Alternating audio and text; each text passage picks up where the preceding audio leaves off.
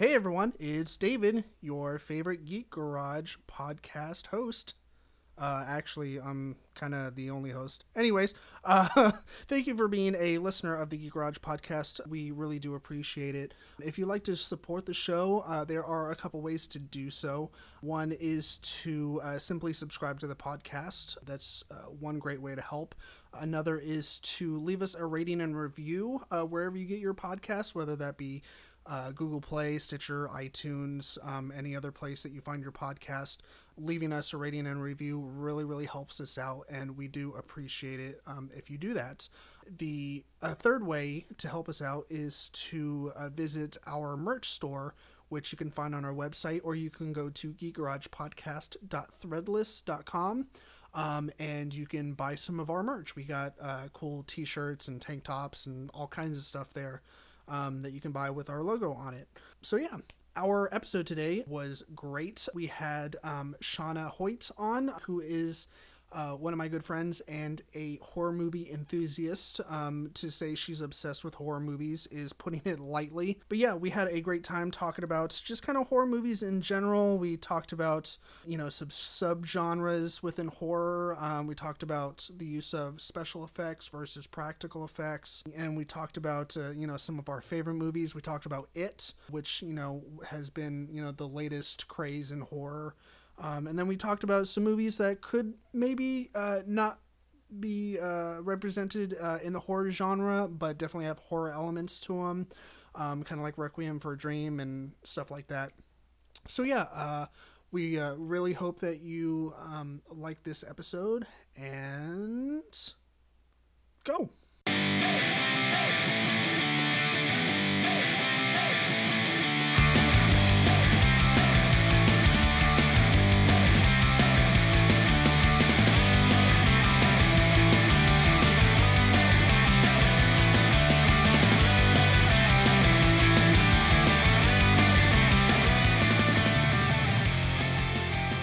Welcome.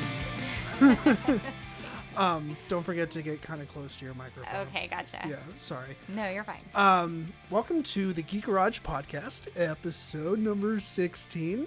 We are going to be talking about horror movies today. I didn't forget. I was just, uh, that was my dramatic, suspenseful pause. and it just came off as a joke rather than um, actually suspenseful. So that's cool. Um, but with me today um, is uh, actually uh, one of my favorite guests, and we haven't even done the friggin' podcast yet um, because she knows much more about horror movies uh, than I could ever possibly hope to know about horror movies. Um, it's uh, Shauna Hoyt. Hi. Hi. How are you? I'm doing well. How are you? I am excellent. Thank you so much for being here. Thank you for Like, having me. yes. This is like the most exciting thing It's a dream ever. come true, right? It's it's such a dream come For true. sure. Like you've always wanted to be on some randos podcast. Absolutely. Some dude that you just met like a month ago. exactly. and was like, "What you like horror movies? Let's do let's do a podcast." Absolutely. That's Yeah. my favorite. yeah. Um, cool. Well, um, to let you guys know ahead of time, we're not going to have a whole lot of structure to this episode. Um, it's uh, just going to be kind of like flying by the seat of our pants. We have a couple topics that we want to touch on, but um, it's just going to be kind of like a uh, like a freewheeling discussion of um, the p- couple points we want to touch on. So uh, just to let you listeners know ahead of time that um, yeah, there might be some instances where uh, we kind of go off the cuff. so yeah, we can uh we can talk for hours. yeah, We could talk for days. yeah. It, it, it could happen, but uh, my computer just popped up a message that was like, "Hey, David, you only have like 19 gigs left on your computer, so you might want to." Consider deleting some stuff off your hard drive and I'm like I know I don't have anything to get rid of It's all important. Yeah, it really is, um, which is kind of ridiculous, but you know, whatever. um, all right, so we are going to kind of start off by um, doing something kind of interesting, uh, so our listeners have an idea of your credentials, Shauna, just so, so they know that I didn't pick s- pick up some random person and be like, "Hey, you want to talk about horror movies?" um, so uh, I mean, no pressure, um, but you know, just to so they have an idea of um, your background with with horror movies and. because you have definitely an interesting background, um, but one that's probably not too different from a lot of people that are into horror. So, yeah, you want to tell us a little bit about how you got into horror movies? Yeah, for sure. So, um, I am definitely, um, I guess you could call me obsessed with horror. Uh, I would say and that. sci-fi. But that that's cool. um, I so uh, I, I'm not. Um, my background is this. Uh, when I was about, oh man, I want to say like three or four. I mean, definitely way too young to be watching the things I was watching. Um, I started watching horror movies. Um, it might have started off, um, you know, with like sci-fi and then kind of morphed into something more. Um, but my dad has been a horror movie fan since he was little and he grew up watching um, like the twilight zone and stuff like that which Right. is actually still terrifying um, if you really think about it Yeah. uh, so so i grew up watching those things and then it sort of turned into um, any and all scary movies and sci-fi movies and my mom is more of a traditional gal and uh, didn't necessarily appreciate um, my growing fascination with this type of uh, television. And so she would get really upset and she would tell my dad um, she's going to have nightmares. Um, she's going to end up like this crazy weirdo person when she gets older. Um, and, you know, I mean, maybe I did a little bit, but I think, uh, like Dave, you and I talked about before, Right. um, horror movies can sometimes ground you as well. Yeah. And so I feel like I I have a well you know rounded child. I had a well rounded childhood, but I I'm a dreamer. I dream. Um, literally a dreamer. Um, I, I dream. Uh, You may uh, say I'm a dreamer, but I'm not the only one. no. um, so I I literally dream every night, and sometimes I have nightmares, but uh, not. I, I wouldn't say that they're heavily influenced by anything that I'm watching. Do you ever have a score to your nightmare, like background music? I don't, you know, now that you mention that, I don't think so. I, I can't remember. I I don't I I don't know if that's an accurate way to put the ones that I I've had, but like I don't have um nightmares very often, but when I do, they're pretty nuts, and I can never really remember what they were about, but I just remember them being very terrifying. um as uh, uh while they were happening but i feel like like looking back on those particular nightmares the ones that stick out um of having like this like dun dun dun like like that like that cheesy like you know music you'd hear and uh, kind of like um like the phantom the phantom of the opera like Yes, dun, dun, dun, dun. you know shit like that. Um but yeah uh that was just a random question that popped up in my head You know what's funny about that is um, when you talk about like the kind of music that you hear with with horror movies. right Um, my so my one of the things my dad used to say to me when I was little is if it ever gets too scary, look, we can just mute the TV. And we would, we would mute it and we'd be watching it and it's like, wow, this is like not even nearly as scary as it was before. So I think um and I, you don't even notice the score and, unless you're really thinking about it. Um, but it just it's amazing how um, the noises that you hear and the music that they're playing and the the you know um, the sound effects that are going on can really impact uh, right the scariness of that particular yeah movie. yeah the score definitely uh, has uh, a huge impact in my opinion Mm-hmm. um, and obviously yours uh, with um, with horror movies uh, they kind of uh, as i was rewatching um, Nightmare on Elm Street last night. Uh, I was, uh, you know, uh, what's his name? Whoever directed it, Wes Craven. Um, that silly ass synth music. That's you know, as they're like running away and they're doing that silly ass like run, like oh, they're like, I hope he doesn't catch up to me. Like just like half-assed run, kind of like what I do on the treadmill. Yes. I'm like, well, I really don't feel like putting much effort into this, so I'm gonna do bare minimum Oh, right. Um yeah and then there's the synth track like Yep. you know like dee dee dee dee dee dee. so 80s. yeah, yeah, it's it's very dated. Um, but that's why we love those movies. Exactly. Yeah. Um, well, my history of horror movies is a little different. Um, I actually didn't really start watching horror until I was maybe in middle school or high school. Like, I think Scream was maybe one of the first quote unquote horror movies that I saw. I know earlier when we were doing our pre show notes.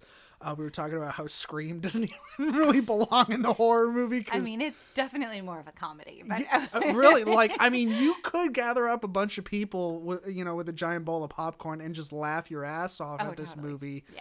um you know especially when drew barrymore gets stabbed um, yeah. yeah or when Neve Campbell does anything. Right. Like says anything, does anything. yeah it, it's almost to the point of like what's funnier like scream or scary movie Like, yeah, exactly. yeah right. like which one's funnier? the parody or the actual right horror movie. yeah um but yeah i uh, like i said i um growing up i was way more into like sci-fi stuff like i watch et on repeat um like i had that and who framed roger rabbit on vhs when i was like five and i swear to god i like we didn't um like i had friends growing up i don't want to you know i don't want to brag or anything but I, I did spend uh, spend a lot of time in front of the TV, you know, like playing video games and watching TV. But I, I we had a very you know minute selection of movies, and I had like these two, uh, so I would you know watch ET a lot, and so that kind of sparked my interest for um, more uh, sci-fi movies. So I'd watch like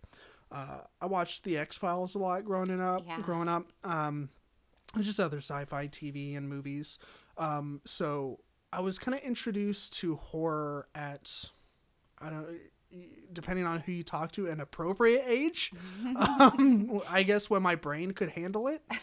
Um, Which or- is age three. uh, yes, It's been proven Yeah. scientifically. Yeah. Um, I, mean, particular my particularly my brain. I, I- don't know if I'd be subject to um to nightmares if I watched them too early. Right.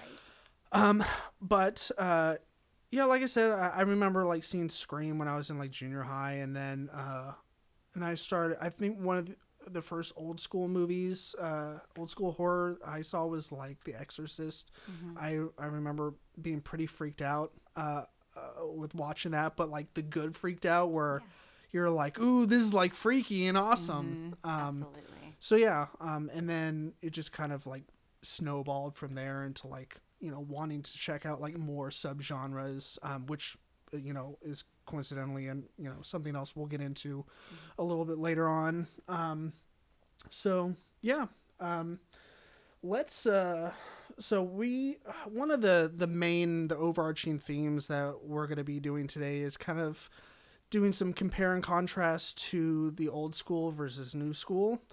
Um, I thought we could talk about maybe some of like the special effects that they uh, they used to do um, in the uh, the classics versus you know what they do now, um, or you know like we'd say from like the the late '90s until up until recently, which uh, we've seen kind of a, a resurgence of more practical effects and less depending on you know CGI. Right. Um, but yeah, uh, so what what do you think about the like the the fact that they had to rely so heavily on practical effects um, like back in the day like for instance like when i was watching um, nightmare on elm street last night uh, it reminded me about the scene where uh, the the very first girl that gets killed the the blonde and um, she's uh, she's basically being dragged like on the ceiling and stuff Yeah.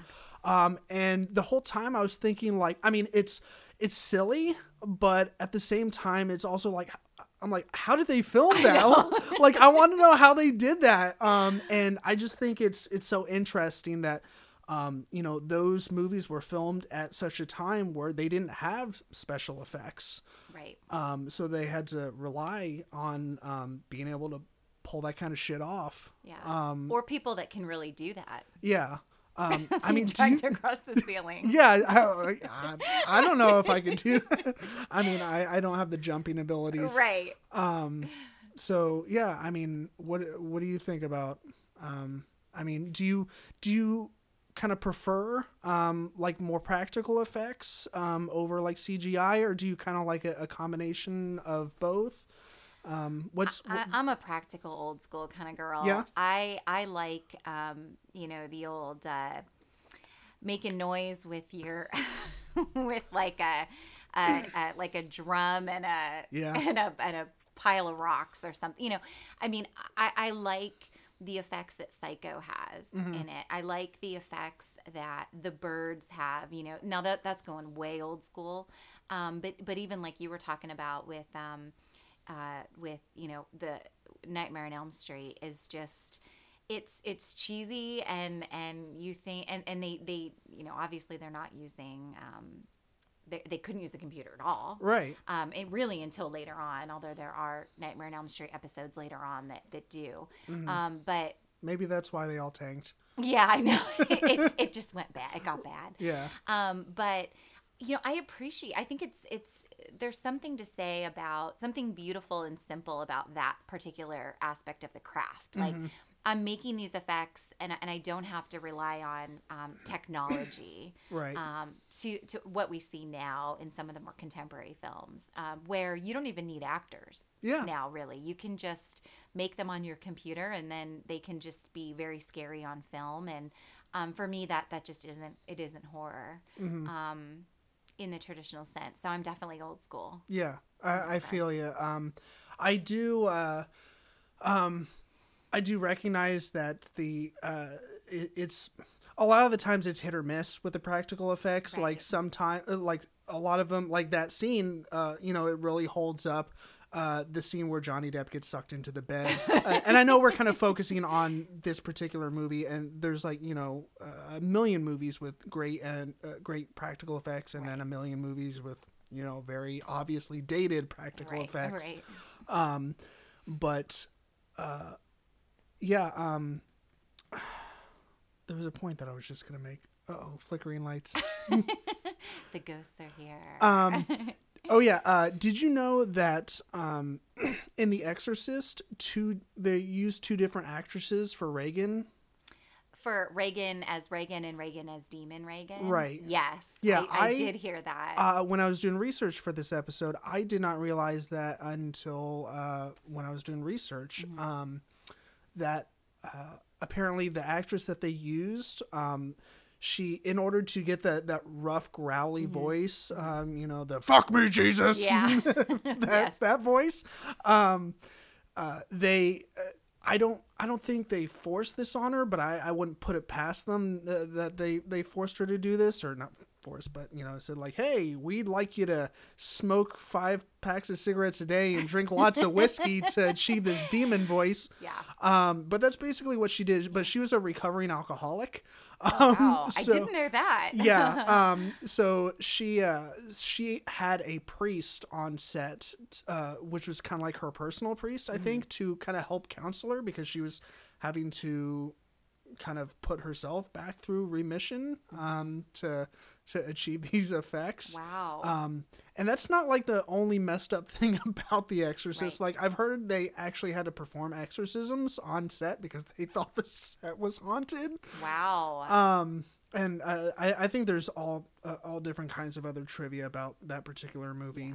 Um, but yeah, um, like the infamous like spider walk, like Yes. down the stairs. That uh, that scene sticks out in my mind as one of those like freaky moments from like seeing it when I was younger, and I was like, like Uh, oh, ga- gave me the heebie-jeebies. yeah.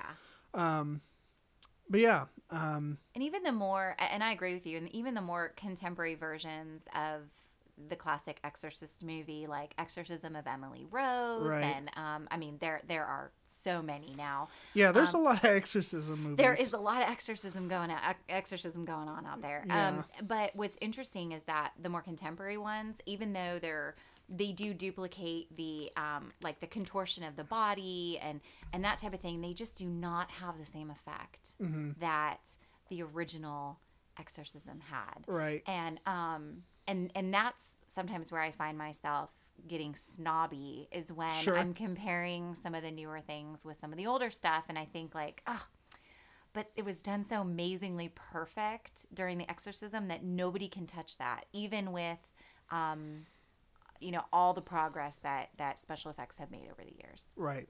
I just feel like they're, they're you just can't it they, they just can't compare. Mm-hmm. Um, so, but yeah, that's a that's a good one. That backwards spider walk is pretty cool. Yeah. Um, and I think too, you know, the the dedication of the actors and the directors to pull some of that stuff off was just blows my mind Yeah. sometimes. Oh, yeah. Um, you know, it was like everyone was just feeling it, you know, and you do hear a lot too um, about uh, sets being haunted and movies being haunted and actors being haunted. And there's quite a bit of, um, uh, there are quite a bit of rumors uh, circulating around poltergeist as well. Yeah. So, Yeah. um, there. Uh, I can't remember particularly what I read about Mm-hmm. Poltergeist. Um, did I think someone actually died from that movie? Yeah, somebody definitely died, and I can't remember who it was, but it was was it the little girl? Because I think the original, I think the original was Heather O'Rourke, but I'm not Uh-huh. sure. But I, I- oh gosh, now I'm just saying that she died, and I don't know that she did. But uh, She's gonna listen to this podcast and be, me. and she's gonna email me and be like, "You said I was dead." I'm sorry if you're not dead, but I but I I thought maybe it was her, but there definitely, uh, you know, it, there definitely was something, um, and the actors feel it too, and I think that that's really interesting when um, when the actors feel like. Wow, this is so intense. The material is so intense, and the, the subject matter is so intense that that you know the set could be haunted. Yeah. we could be haunted, and all these bad things can happen to us. And um, I think it's. I mean, I think it's really interesting when that happens. Yeah, yeah. I mean, uh, I mean, it's not happened to us, so screw. Exactly. Um, let's uh, let's talk about some uh, since we we kind of uh, talked about some some awesome practical effects. Let's uh, let's try and think of some uh, some great instances of where special effects were were done really well. One thing that tends to stick out in my mind, and it, it's probably just because I saw the Conjuring movies recently for the first time. Um, uh, particularly the second one. I don't know if it was a mix between special and practical practical Mm-hmm. effects for the nun, um, the demon nun, whatever the fuck that was. Oh my gosh. Yeah. Uh, scared the shit out of me. Like I, uh, I, I know Lindsay was teasing me earlier about watching movies at work, but I saw this at work Uh-huh.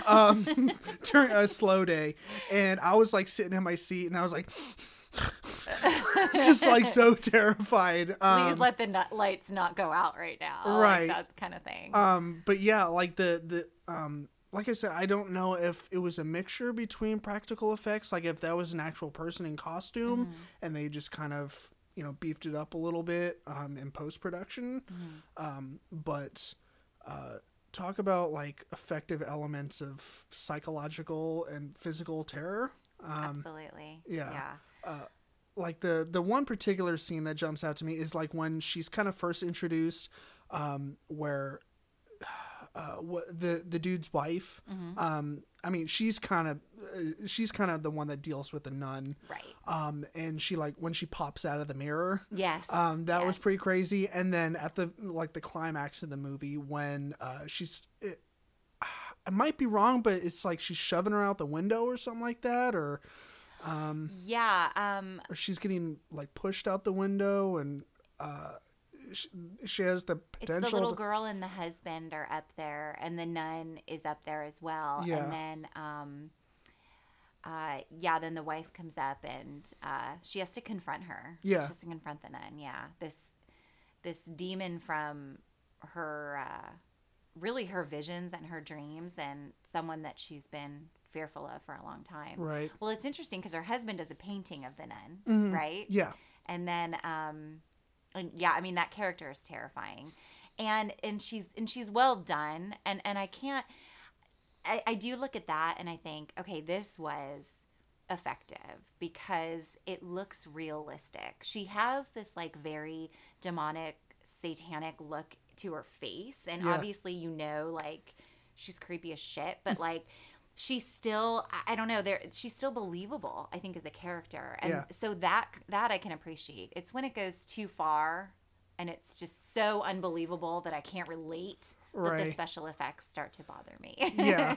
Um yeah the there is uh there is something to be said about um when when they try and push like there's a difference between pushing the uh using too much effects um and then like if they do that and they're good that's one thing but if they do that and the effects aren't that good and it's not very effective like it's not adding to the the element of horror Right. then you're just yeah Yeah. Then you're just doing it to be show offy. right You know, you're they're- they're like show look how much money we have for this movie that's basically what they're saying Absolutely, it Um, feels like that. The yeah. art gets lost, and Right. and really, and I'm sure people would disagree with me, but um, horror movie horror movies are very very artistic and they're very thoughtful, and when they're done well, they're amazing. When they're done poorly, they're terrible. Oh yeah, And- it is. It is a, a very polarizing genre um,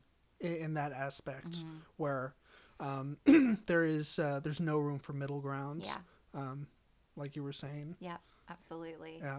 Um, are there uh, particular um, aspects of horror movies that you find um, more uh, effective than others, like um, uh, like creepy children or old women, or, or Both, all of the above. yeah, Um, I do, I do appreciate a creepy child. yeah, Um, like in The Omen. like in the omen. Oh yeah. I mean yeah damien.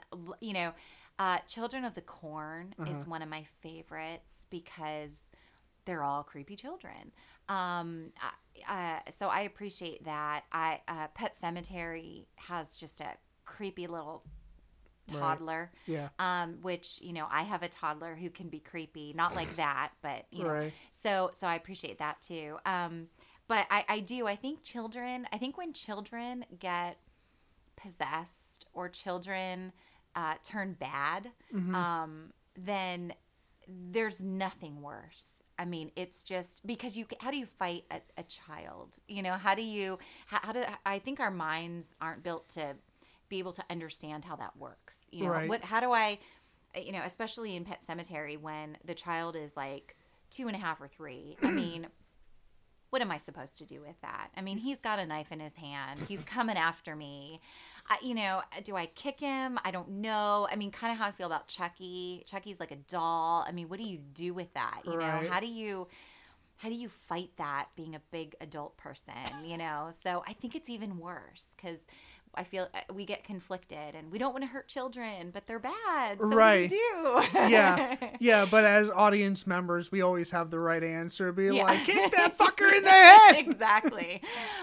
Pick him up by his head and shove him out the window. But Right. but you know, and then but the thing with me is I always try to put myself into um, the character's uh, position, and so what would I do? You know, could I retaliate against a knife wielding toddler? I don't know. I mean, Yeah. I would think that I could. Yeah, that's that's what we uh what a lot of people don't want to do uh when watching horror movies. I mean, that's like um I guess what some people wouldn't consider part of the fun of watching it. I mean, cuz then you have to start using your brain.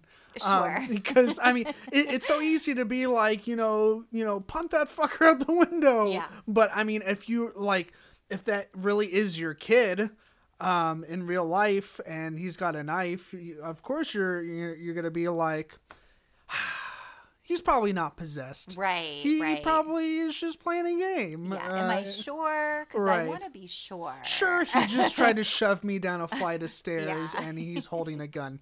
right exactly Um, well yeah i mean you want to you'd you'd you'd probably second guess um, Right. you know you, what your next step would be but so i think that that's definitely the scariest because i mean old women yeah old women are scary for sure but I, I could i could i could take out an old woman you know i feel like there's certain I feel like the old woman in Drag Me to Hell and the old woman from The Shining should get together and go bowling. oh my gosh yes Start a bowling team of horrific old women.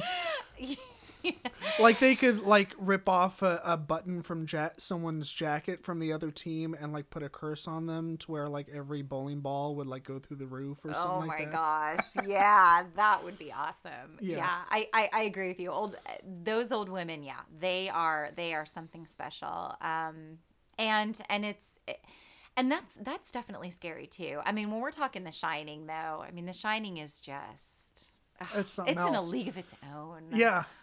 uh, Stephen King would not agree with us. Um, Sorry, Stephen King. Yeah. I do adore you, but not not in this. I yeah, The Shine. I I mean, We and we're we're talking like legit original Shining. Um, Stanley Kubrick, of course. yeah. Um, not Stephen King's intended The Shining. Yeah, the one that yeah, I uh, I was told that he was like, okay, uh, uh like people came up to him, they're like, if you promise to stop bad mouthing um the uh the Stanley Kubrick uh, adaptation of your movie we'll let you do uh, we'll ha- let you have like creative control over whatever you want and so he did that what eight part miniseries or whatever for, Yes. for tv Yes. i never even saw it um i uh, i i might have been too young or it just not in the the capabilities to to be able to see it Yeah. um I and- saw it. yeah it, it was garbage I mean, you're not missing out. Okay. I mean, it's yeah, it's like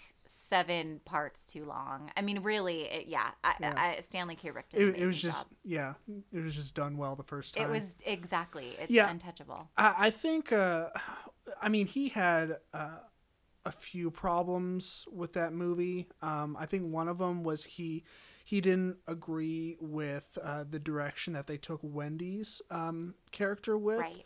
Um, he thought that she was too much of too much of a whiner Mm-hmm. in the movie, um, and she wasn't like uh, the strong female character that she was in the book.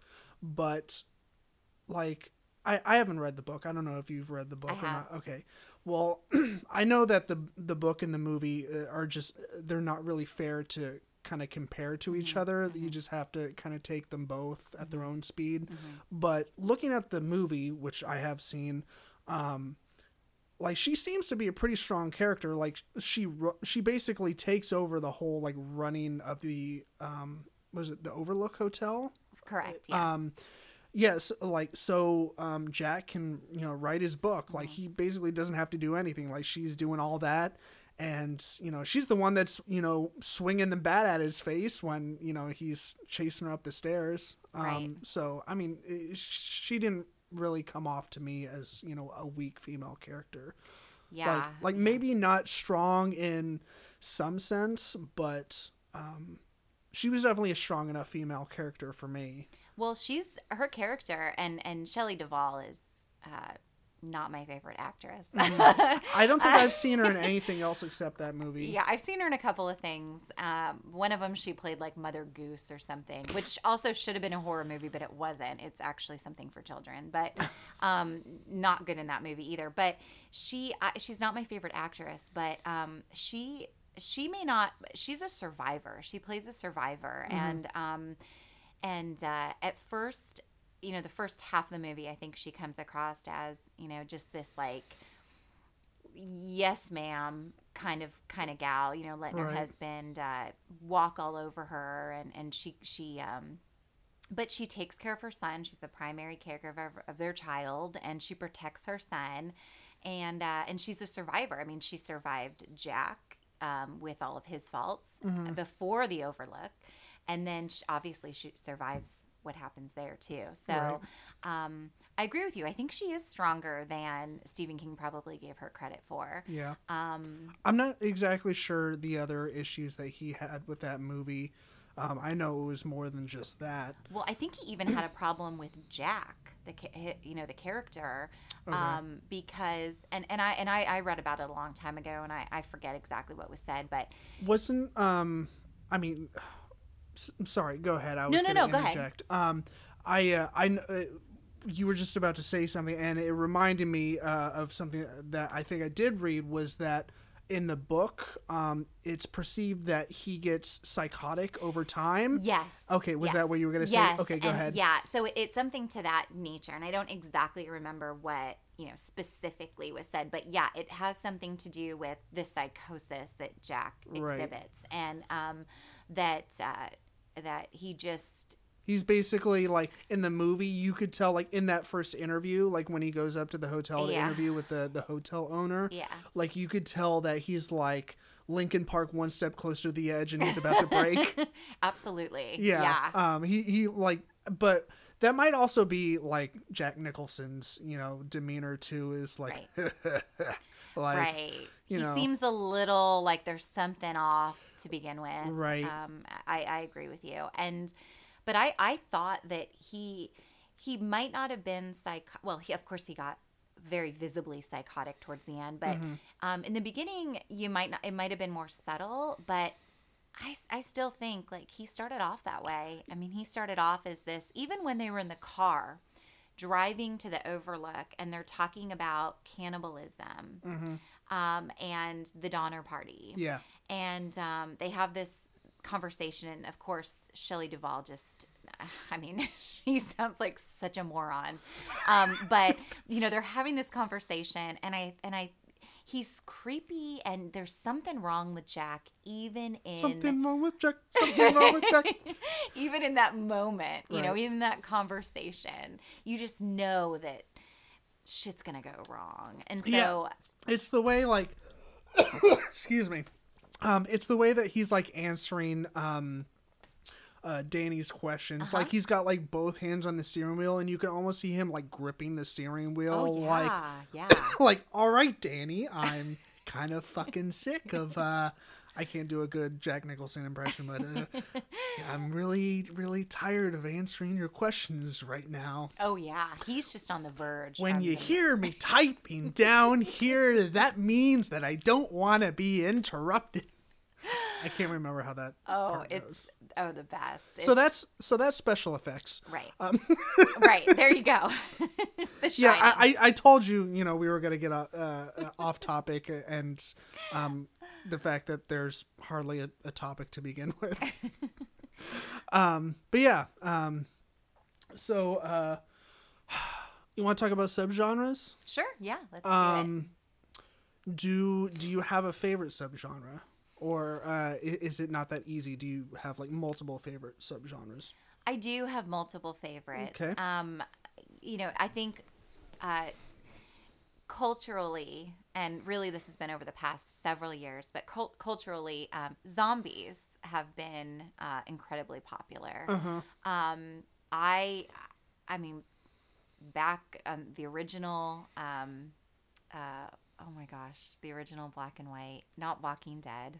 now that's all I can think about is The Walking Dead. Weren't we trying to figure out uh, or decipher the difference between these movies earlier? Um, yeah. there's uh, Evil Dead. And, Oh my gosh, um, everything's dead. You know, there's dead, every dead ringer. I mean, I'm uh, yeah. Night of the Living Dead. Night of the Living Dead. But, you know, since Night of the Living Dead, zombies have just been um, just so incredibly popular. And, Right. you know, everybody's, I mean, hell, there's going to be the zombie apocalypse, right? That we're all getting ready for, which Mm-hmm. is why I had LASIK surgery because I have to be ready when the zombies come. I can't be fumbling for my glasses and that type of thing. Right, that makes sense. Um, yeah, is, that- that, what you told your LASIK surgeon? Pretty much, yeah. I said, "Look, sir, doctor, that I don't know if you know that this is coming, but it is.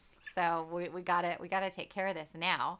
Um, so, but so zombies have always fascinated me, and Mm-hmm. um, and then you have the zombies that are like super slow and uh, you know, and then you have the ones that are like crazy fast. like in 21 and 28 days later. yes, which by the way, both amazing. Or not, films. sorry, I said 28, 28 tw- weeks. 28, 28 days and then 28 weeks later. Yes, which Sorry, yeah. I just fucked that up. That's okay. And, They're- and, and then fucking up my credibility. I find you highly credible. um, I uh, I like 28 weeks later a little bit better. Like I thought Yeah. Cillian Murphy was great in the first one. Right. Um, but I thought the score for the second one was awesome. Like just Yeah. that dramatic, like kind of really dark and depressing score to go Yeah. along with to to kind of pair with the tone of the movie. Um, man, I need to go rewatch that because like I I Oh, so do good. love a good zombie movie. Like I don't like all of them, but uh, I do. I do like me a good zombie movie every once in a while. Well, and then you have uh, so those are both excellent films, and uh, my favorite personally in that genre, that subgenre, is um, Resident Evil. And there's something about um, the types of zombies that you encounter in that movie that are I that I think are very realistic, um, but yet contemporary and and you know because we have um, uh, uh, the capability of mixing humans with poisons. You know, our government is doing that, right? Aren't they always doing some sort of experiment? Makes sense.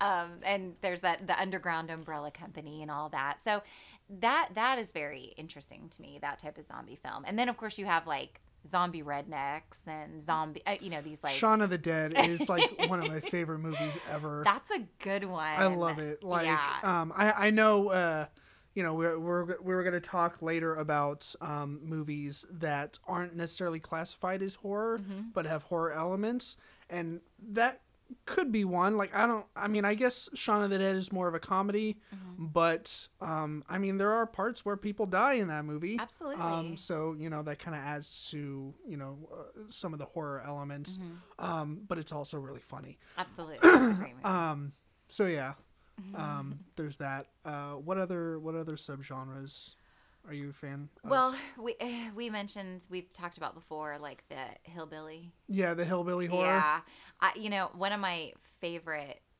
and it, I'm not sure if it's actually a horror movie or not, but Deliverance. Uh, I have never seen Deliverance, uh, Oh, but it sounds horrifying. So yeah, I mean it's pretty. It, it is. It's like the old school version of The Hills Have Eyes. Okay. Um, you know, just these terrifying hillbilly, redneck, inbred, you know, folks who are just just looking to um, Fuck someone's terrify. life up. Yeah, Yeah. you know, just uh, uh, uh, destroy you emotionally, Mm-hmm. and and that's what they do. I mean, they just they they break people down, and um and so it's definitely one of my favorites. But that that's definitely old school. And then of course you have The Hills Have Eyes, which. Yeah. Um, is just very creepy, especially when you do a road trip and you're Yeah. like, "Oh no, it's in the hills," you know, because that's They where the have eyes. creepy people live. Yeah, Right. they have eyes. They're watching me. Um, I uh, are there was there an older Hills Have Eyes and then uh an, like because I saw the one that came out and I guess it was the mid to late two thousands. Um, I saw that one. Um, but Mm-hmm. which is pretty terrifying. yeah, I remember it being pretty scary. And then there's Wrong Turn. I mean, there were so many that kind of came after Yeah. that. Um, uh, yeah, there was an original Hills Have Eyes. Yeah, and then there's the Texas Chainsaw Massacre. Yes. which admittedly I just saw for the first time, um, and it was kind of silly. Like the the very first scene when they like let out the uh, the dude in a wheelchair like to go take a piss. Um, and like just a random truck drives by, and like, like he like flips out and he like flies out of his wheelchair and tumbles down the hill. Like I was laughing my ass off when I was like, "What is happening?" Why is this so funny right now? Yeah. Um, but like kind of like the climax where um she thought that she finally found shelter from the chainsaw wielding uh Leatherface. Um, and it turns out that it's what the dad, right? Yep. Um, and uh, so she he basically brings her back and they're like having dinner and that scene was kind of silly to me but i can see like at the time that being um uh it kind of used to add to the elements of psychological terror is yeah. um like putting yourself in that position of like helplessness and hopelessness and Yep. you're tied to a chair that has actual hands on it Absolutely. um. So yeah. Um. I. Uh.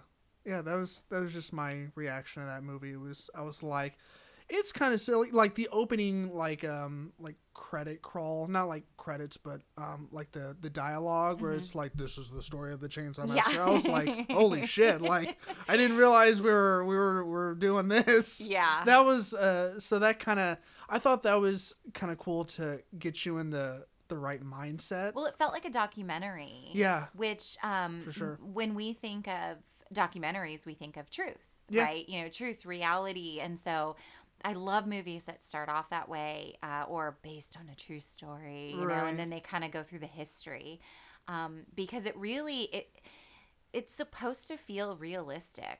I, good horror movies are supposed to feel realistic. And if it sets up the expectation of, hey, this is real. This actually happened. These folks are real. These victims are real. Then you know you can definitely put yourself in their position, and Yeah. that's what does make it scary. Yeah. Um. What about Devil's Rejects? Uh, yeah, that is that's like Rob Zombie has his own like genre of horror, Yeah. and I don't even know what to call it. um, like it's it's not slasher. Um, I mean, I guess the closest you can consider is just like gore, I guess. Um, but it's uh, it almost could be classified as like hillbilly horror. Um, It feels very um, like Hills Have Eyes slash Texas Chainsaw Massacre slash. I mean, just this group of of family members who are really in cahoots, and I think that's what's really scary too about some of those movies is because you have the incest part. yeah, Um, they're all family, you Yeah. know, and so you escape one just to get into the arms of another, you know, and and the sheriff is in on it, and the dad is in on it, and the brother. and- Yeah, it's a really fun way to tell a horror movie story because instead of getting your viewpoint from uh, the victims, you're getting the viewpoint from like the murders, um, which I I think is a really creative way to tell a story. Um, did you see the his um, uh, was it Halloween remake? I did. You, did you like that? I did. I, I liked it too. Um, I uh, I thought it thought it was pretty cool. Oh, it was great. I, I think the way that they portrayed um, Michael Myers, uh, his character. Mm-hmm. He was I very mean, it tall. was yeah, he was like nine feet tall. In that yeah. And like- I mean, it was scary. Yeah. It was, and that goes again back to like kids be, you know, the scariness of of of kids that become killers. Because here's this little boy who, yeah, okay, his family is kind of messed up, but he um he just all of a sudden kind of just snaps and Mm-hmm. and just that's it you know he just like murders everybody and um there's something re- particularly horrifying about that about Yeah. when kids kill like that um and then yeah he turns into this ginormous you know Stabbing larger than monster. life uh mask loving mental patient who Right. just yeah who's yeah I I think it was Danny Trejo who's in yes that movie he who, uh, for a second. Um, and like Danny Trejo's a pretty big dude. Uh-huh. Um, and I just remember him like towering over him, oh yeah and I was like, all right, well, he's huge. yeah So absolutely yeah. Um, I'm trying to think of some subgenres that I really like. Um, I, I really like sci-fi stuff. Mm-hmm. Um, like alien type stuff Yeah, I really uh, like. We were talking about VHS earlier, Uh-huh, yeah. um, uh, on our uh, list of you know movies that you know we really like, you know, the classic and contemporary, and I think my favorite um, anthology um, story from VHS was I think it was the very last one um, that had to do with like the alien invasion. Do you remember that one? Yeah, where it's just like it starts out simple enough where um, the uh you know it's like a, a like a big sleepover with like the little boys and then like i think his sister is like having some friends over or something Right. like that and it just escalates quickly Yeah. just like with all these sounds and stuff and the fact that it's kind of filmed like a like a found footage type Mm-hmm. thing which um is also another kind of polarizing um genre or subgenre within horror right is that sometimes uh,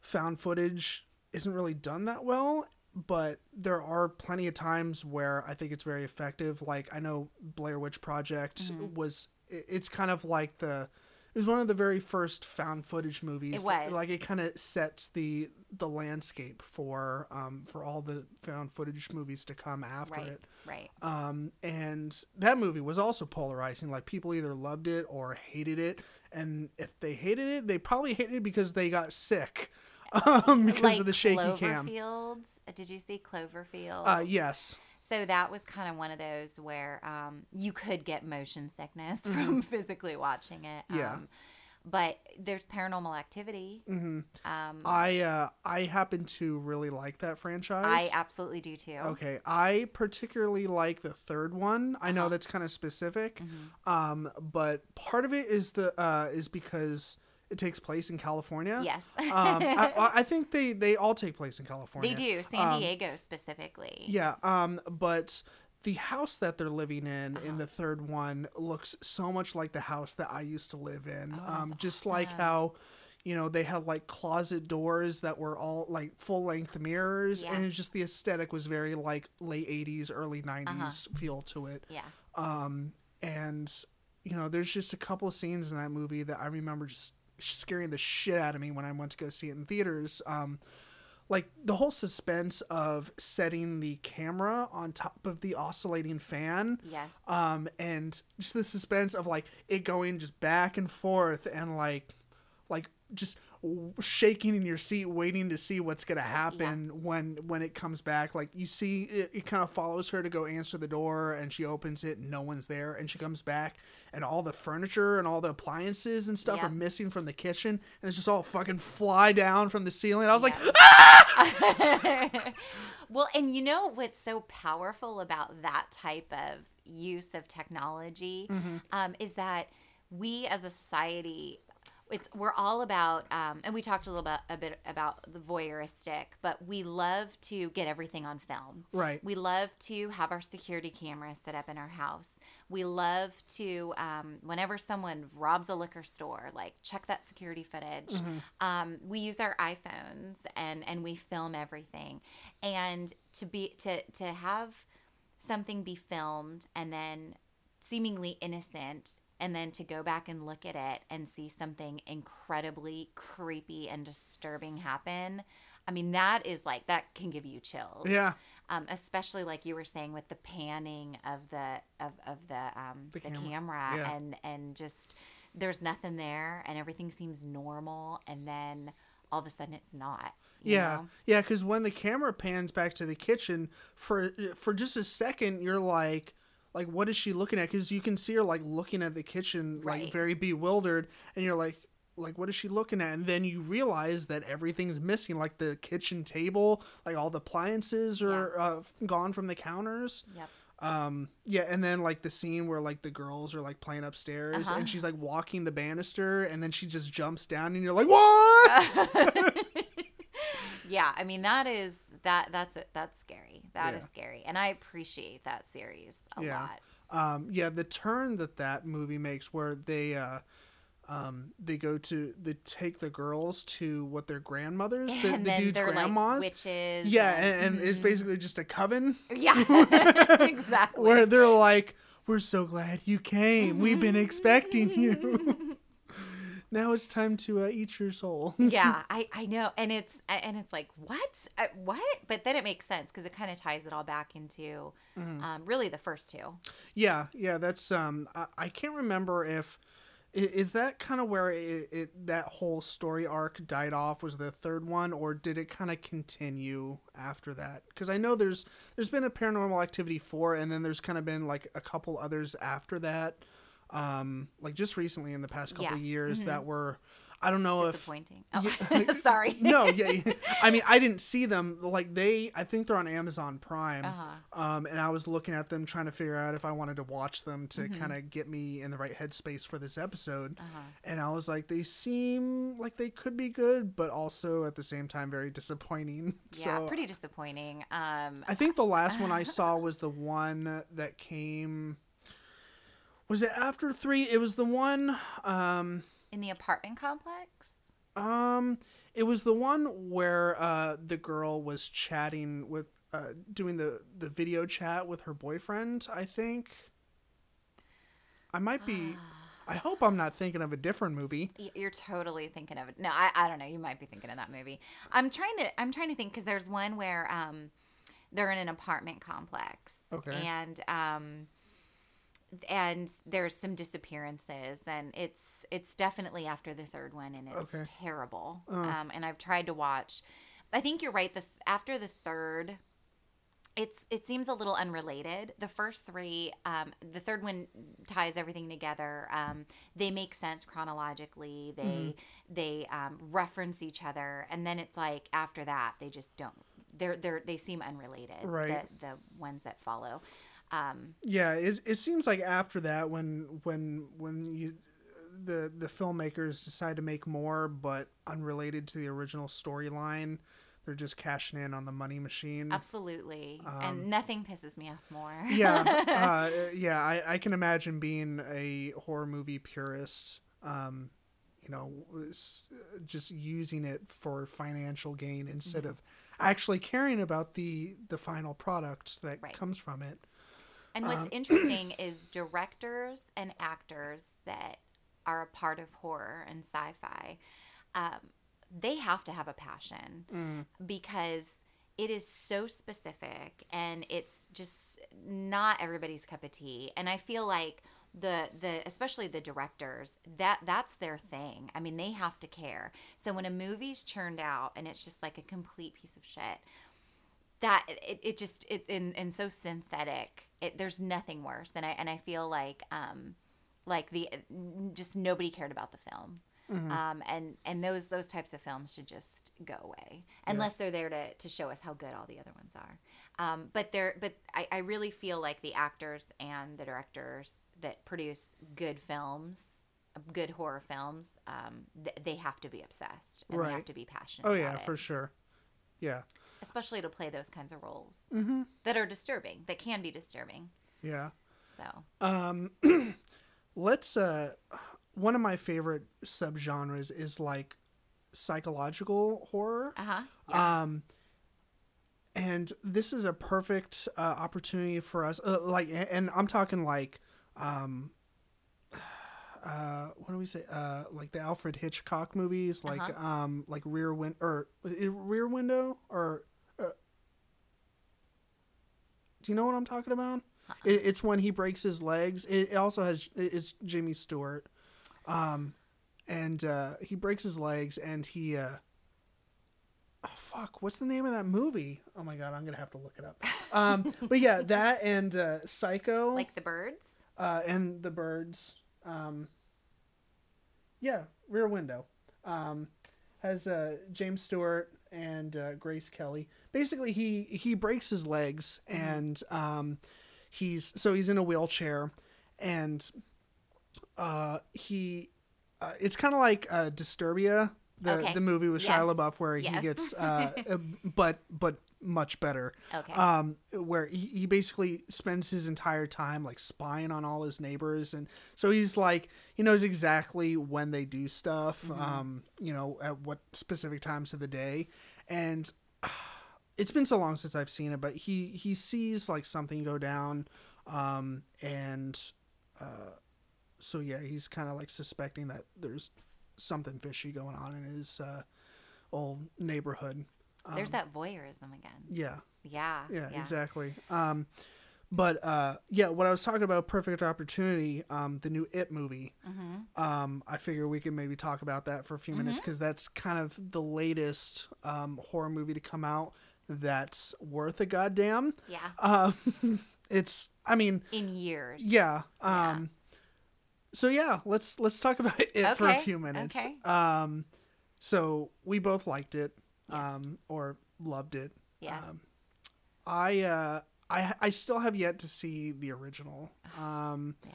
and I've been told that it's it's both scary and it still holds up, and then other people have said, oh, it's it's kind of silly. Um, what what are your feelings on that? Like the original, like do you feel like it still holds up?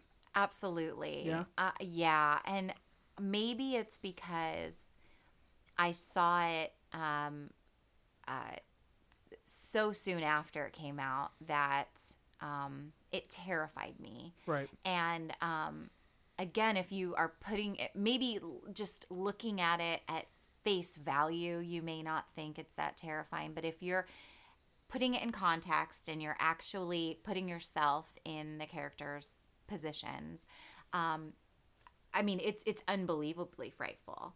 And I think that some of it, the problem with the original It, is that some of it can seem a little bit slow. And um, you forget that you're watching a horror movie, but that's a good thing Yeah. because then when there is this like creepy, scary scene, you're like, "Oh my god, what Yeah. the hell?" Right. You know, they're at the library, they're joking around, they open the refrigerator, and their friend's head is in the refrigerator, and it's like, "What?"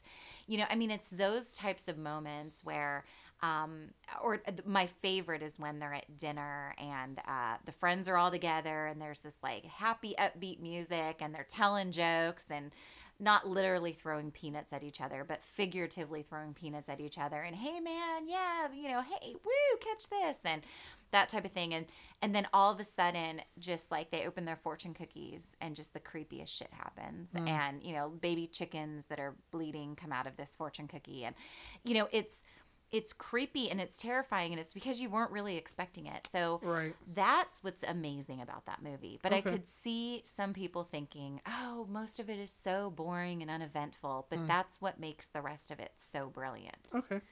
Are those moments? Cool. I'll. I'll. Do you Do you own it on? I do, but unfortunately, It's again, on it's one of those VHSers. Yeah, I have I need quite to. the collection. uh, have you made it out to McKay's bookstore I since have you not, moved here? Okay. but I've heard about it. yeah, I, I. You might have heard about it from me. Okay. because I, I talk about it often. Um, yeah, it's a great uh, new and used bookstore. It's a great place to um, fund parties and stuff Uh-huh. because I funded my birthday party one year Oh, by awesome. just selling a bunch of random stuff that I didn't need anymore. Um, but yeah, maybe I can find a VHS um, player there. Um, Yeah, we used to have a dual one, and we might somewhere in the garage. Ooh, but fancy. I know, right? Yeah, we're like, whoa, we can play two things. Right. Um, so, but I, I do have a, a lot of my horror movies are in VHS, Right. and I remember when Blockbuster, which I don't, or maybe it was even the warehouse. Like they, Mm-hmm. you used to rent videos from from Blockbuster in the warehouse, and I think the warehouse went out of business. Maybe Blockbuster might still be around somewhere, but they would sometimes sell their VHS tapes, and I would buy them if they were horror, like Yeah. with my, you know, like babysitting money or whatever. Mm-hmm. And so I have a lot of the old school, like Tales from the Crypt and that kind of thing on Nice. VHS. So it is on VHS. It's on two VHS tapes. Right, yeah. Um, yeah, because it's, pretty long, right? it's It- just that long. Yeah. it's, uh, Yeah. What is it, like three or four hours? It's probably close to four. Yeah. maybe 'cause three it was like a, a originally like a, a TV miniseries, It was. of, right? Yep, it okay. was. And that can kind of throw you off too because some of the breaks for commercial Mm-hmm. are totally inappropriate. Yeah, So when you're watching the movie, it's like, wow, that was an odd place to break for commercial. So that can be a little distracting too. Hmm. But if you're if you're just again putting yourself in the actors' positions or the characters' positions, it's it's terrifying. I right. mean, clowns Um, often are. Yeah. They come Um, from the sewer. well, I without seeing the first one, the Uh-huh. original, um, I was a huge fan of the reboot or remake Mm-hmm. or whatever you want to call it. Um, I thought they did an awesome job casting Bill Skarsgård as Pennywise. Um, Yes. I've seen interviews with him, like with Conan, Mm-hmm. um, and man, that fucking smile that he does is so good.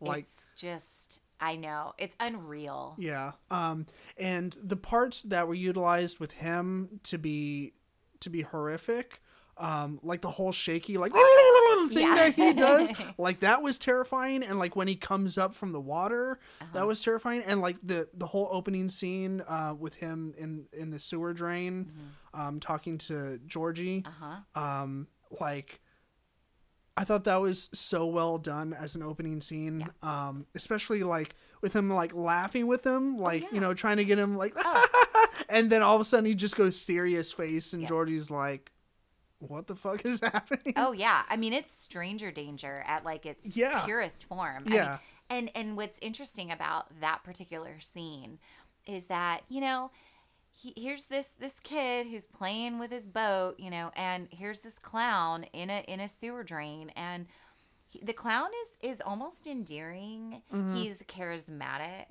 um, and yet like he's creepy as shit. But but they're holding a somewhat normal conversation as if like a child were to talk to a car that were to stop by or you know a child talking to like the ice cream man or something like that. Yeah. um where uh it's a totally it's creepy but it's a totally realistic situation that a child could have aside from the clown in the drain but i mean just meeting a stranger and oh i shouldn't talk to you. Oh but he's making me laugh. Oh yeah. but he's It almost Yeah, it's almost it, it seems like um like if you if you were to sit down with like your seven or eight year old kid uh, and watch that mo- watch the movie and, and this scene in particular, it almost seems like the parent would find it more horrifying than the kid would be Sure. because imagining your kid like talking to some like dude dressed as a clown um, in a sewer uh, is fucking terrifying. Yeah, absolutely. Um. So yeah, uh, that's that kind of goes, you know, back to you know, um, you know what, you know, watching horror movies at a at a younger age. Um. You know, one of the things that could happen. Um. absolutely. And I wasn't afraid of clowns when I was little. I was neither clown. Like I know, uh, I, I talked to several people. Like when you know the the marketing for the movie was insane. Like and all the hype and everything. It seems like everyone was talking about it um, right before it came out and while it was out, and everyone was just like, "Oh my god, just drop whatever you're doing, uh, you know, and raid, raid your bu- uh, your penny jar uh, if you have to, and go see the movie." yeah. um, and I'm so glad that I did. Uh, and um, uh, I and I had something that I was gonna go. Uh, did you- did you have a particular scene from the movie that you liked most? Because I I definitely have a scene that that was my favorite. Well, you tell me yours. Um, it was the projector scene Oh, when he yes. when they're flipping through the projector and Yeah. they're like turn it off turn it off and of course you know it's go- spinning on its own Sure, sure. and all of a sudden he jumps out of the projector uh, but I mean it's not it's, he's like giant Yeah. and like that scared the shit out of me Yeah. like both psychologically and like as as far as jump scares like you know we we can talk all day about how uh, jump scares are such a cop out in Uh-huh. horror movies Mm-hmm. um because you know they you can get anyone with a jump scare Sure. Sure. um but to combine that uh, with like psychological and physical terror um you know it can be used you know effectively Absolutely. And that's a really good point. Um, yeah. Because that's a prime example of it being used well. Yeah. Where 99% of the time it's not used well. right It, it, it, it does serve a purpose though, because Mm-hmm. we do we do like to be scared. Um, well, I do. I, maybe not everybody, but we do we do have a, a physical reaction to boo, you know. yeah Um, and so those types of scares, I think, definitely serve a purpose. But in that particular instance, it's it's brilliant. It's super effective and it works. right Um, would you say that that's your favorite scene or do you have a different one oh, you know, um, I mean, eh, eh, you don't have to have a favorite scene. I just wanted to say that that was my favorite scene I in the movie. I think movie. my favorite scene, and really I prefer it more in the original. So when you see it, we can talk about it Okay. more. But the scene um, in the bathroom with the blood. That was so good. I, Yeah. I, I, I totally forgot about that scene. Um, but even remembering it, I still think that the projector projector scene was Uh-huh. good. Yeah. But that's the scene that I thought of um, uh, when I wanted to talk about like practical effects versus Right. special effects, Right. because it really seemed like they found a way to pump fake blood up through the uh, Yes. um, Yes. through the through the uh, sink train. Yeah. And they do it equally well in the original. Yeah. Um, I think the most terrifying part of that scene for me is um, that there's all this blood, Mm-hmm.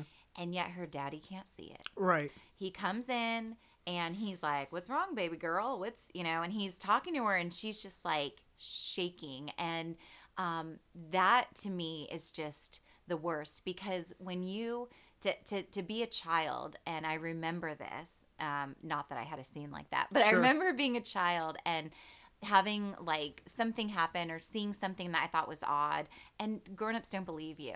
And you think, okay, did that really happen? Can grown-ups just not see certain things? Um, you know, I- it, that's that's so scary. It's such a scary feeling to have someone not believe you when you're seeing something. And then you think you're crazy. Am I crazy? You know, did does my dad just not believe me? You know, what? so that was definitely my favorite scene, really from both Right. Um, because of that aspect. Did you hear about the theory where um, the fact that Trix are for kids um, and the fact that they're not shapes anymore is because we're adults now and we can't see the shapes? That's that's the reason why they are uh, they're all just circles, kind of like Kix. No.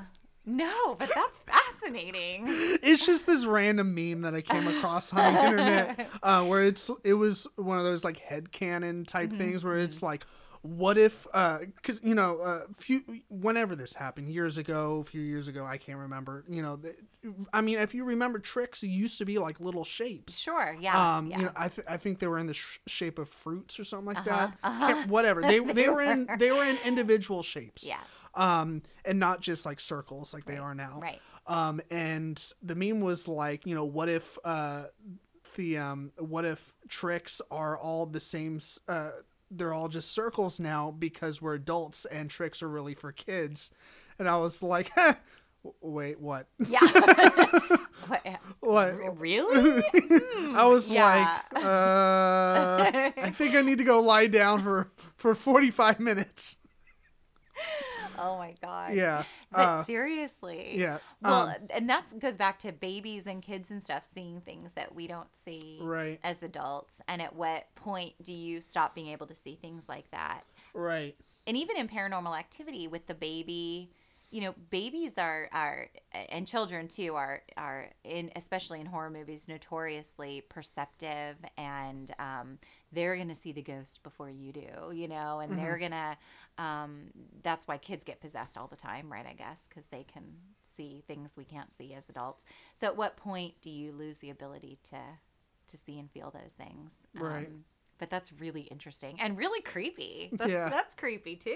It's a very Um, creepy Trix thing. was uh was her dad in that uh in the original like the abusive um uh, okay I, I wasn't Mm-hmm. Yeah. sure if he was like abusive uh like he was in the new one I think it's a little bit more, if I can remember correctly, more implied. Although you can tell. I mean, he's definitely, uh, he's definitely abusive. But I think in the in the newer version, um, uh, or the newer adaptation, it's um, I mean he you I mean it's very obvious that this guy is like super creep. right Um, and in the older one, I think it's a little bit more nuanced, a little bit Sure. more subtle. Yeah. Yeah. Although he he does, I think, strike her a couple of times, but um, so yeah. But he's the character is very similar. I cool think. Yeah. um what other subgenres um uh you want to talk about um what what can we classify the ring as? Because that's Oh, one of my favorite contemporary horror movies. I mean i know it's i mean it's going on what like 18 years old? I mean it's getting up there but i still Yeah. consider it contemporary because it's past the turn of the century. Right. um and i i just recently rewatched it and it uh like it still looks like it could have been done yesterday Absolutely. as far as the the special effects and stuff and that's um you know kind of going back to our special effects talk is that that's um, i mean pretty much all the the horrific elements of that movie as far as visuals go i mean almost all of it was um, computer generated Mm-hmm. uh, but that's a perfect instance of it being done very well Right. um, to to add to you know the the horror of the movie Right. It feels seamless yeah. in the ring. And I mean, I would say that it was it's more um like supernatural. Mm-hmm. Um I mean, obviously the girls like crawling out of TVs and that kind Right. of thing. Um normal stuff normal stuff. Yeah, what what what girls, you know, dead girls do. So um but yeah, I mean, and the ring is so there's nothing else like it, you know. Yeah. It was so it was except so the japanese original except Ringu, right? Right. Which is yeah which is exactly like it. Um, actually, I don't. I did see Ringu. I think at one point, and is that I, good I don't remember. So it couldn't have been that good because Okay. I'm not. I'm not 100 percent sure. I.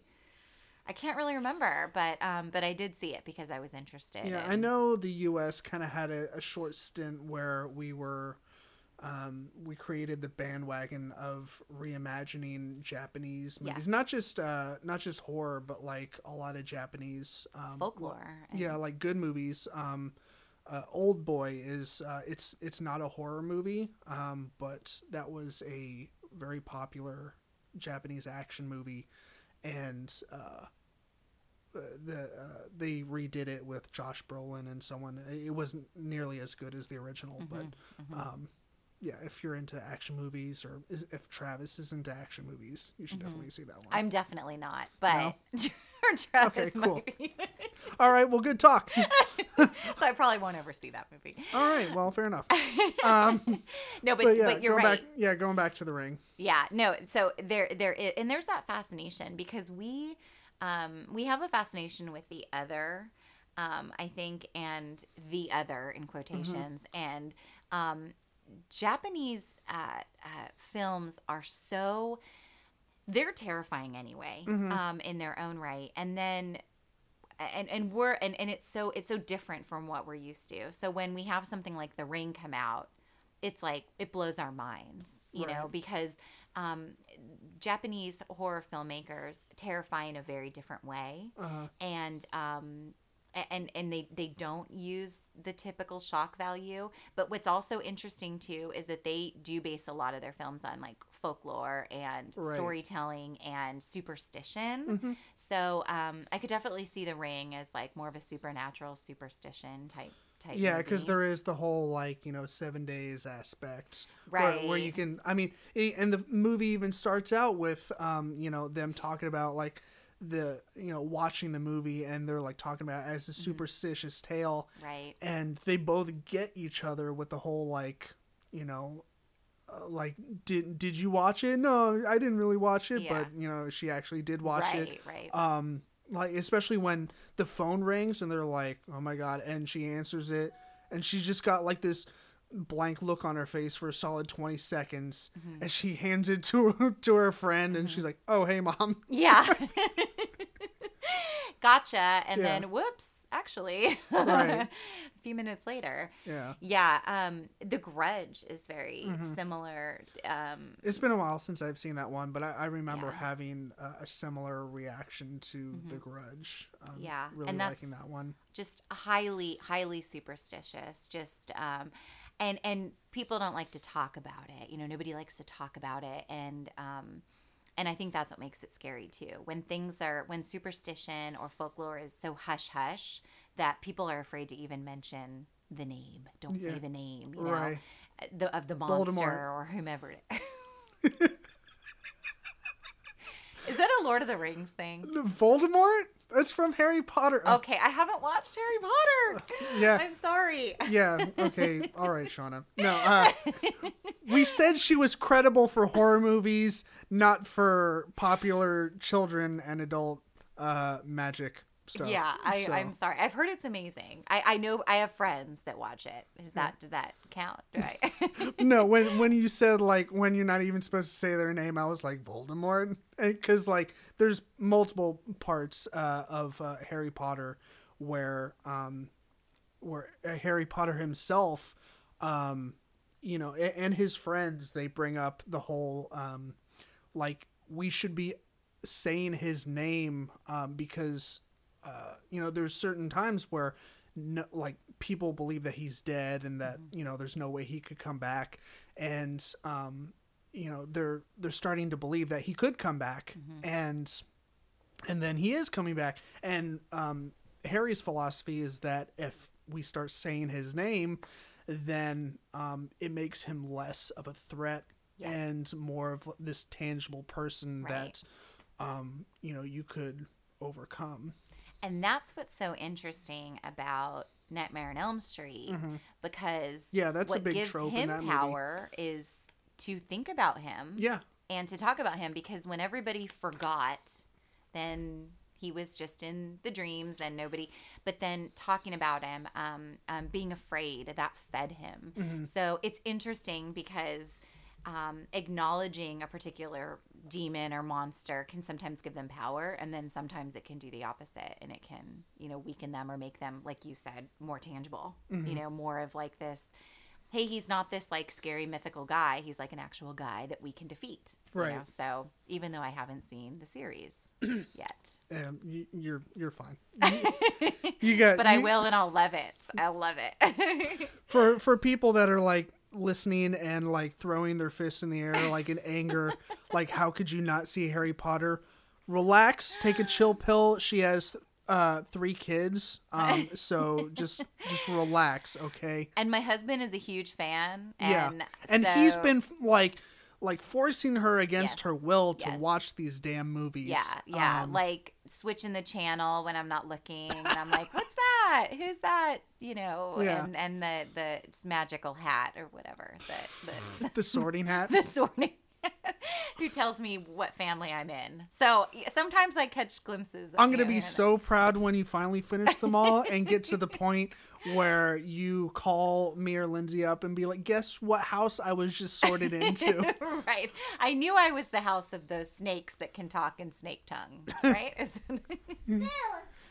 Oh no. Shock value.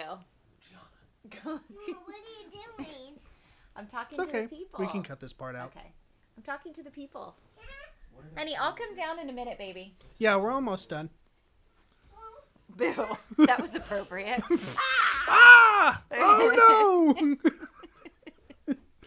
um, yeah. So, uh, so yeah, Harry Potter. That's a, that's a horror movie, right? yeah, right? I mean, I would say. Yeah.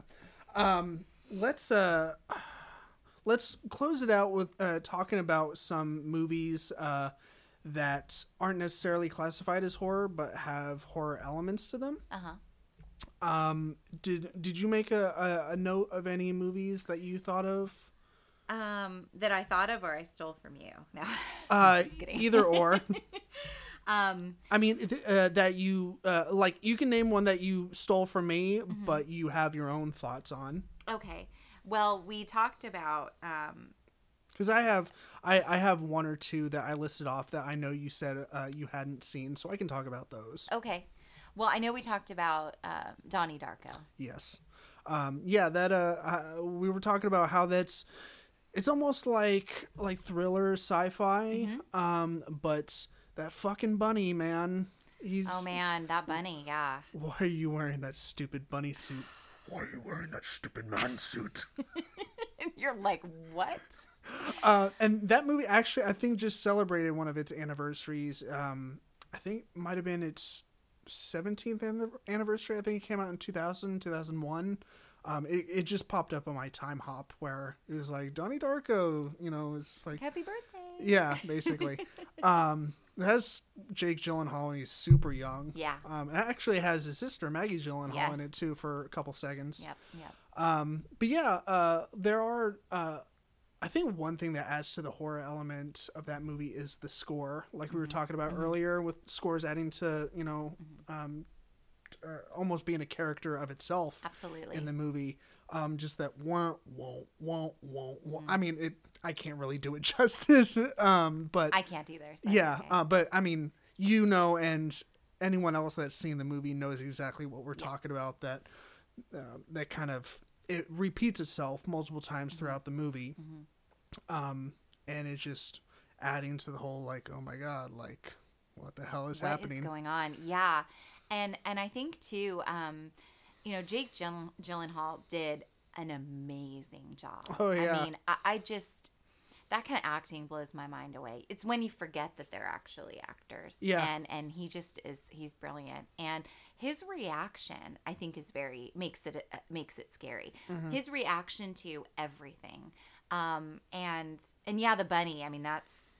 The bunny is terrifying, and the bunny. I still think about the bunny. yeah, Um, that would be an amazing Halloween costume to have. really would. which is uh, is actually surprising that I uh, haven't ever seen. Like, I mean, not surprising that I haven't seen like trick or treating because it's a little scary for kids. Um, but I've been to multiple like uh, conventions, like anime conventions and uh, geek conventions, and I've never seen anyone cosplay as the bunny from Donnie Darko. And I know that the costume exists out there somewhere. I've never personally researched, but I know it's someone has had to make this costume and sell it to someone. Okay, Um, so that's what we're doing.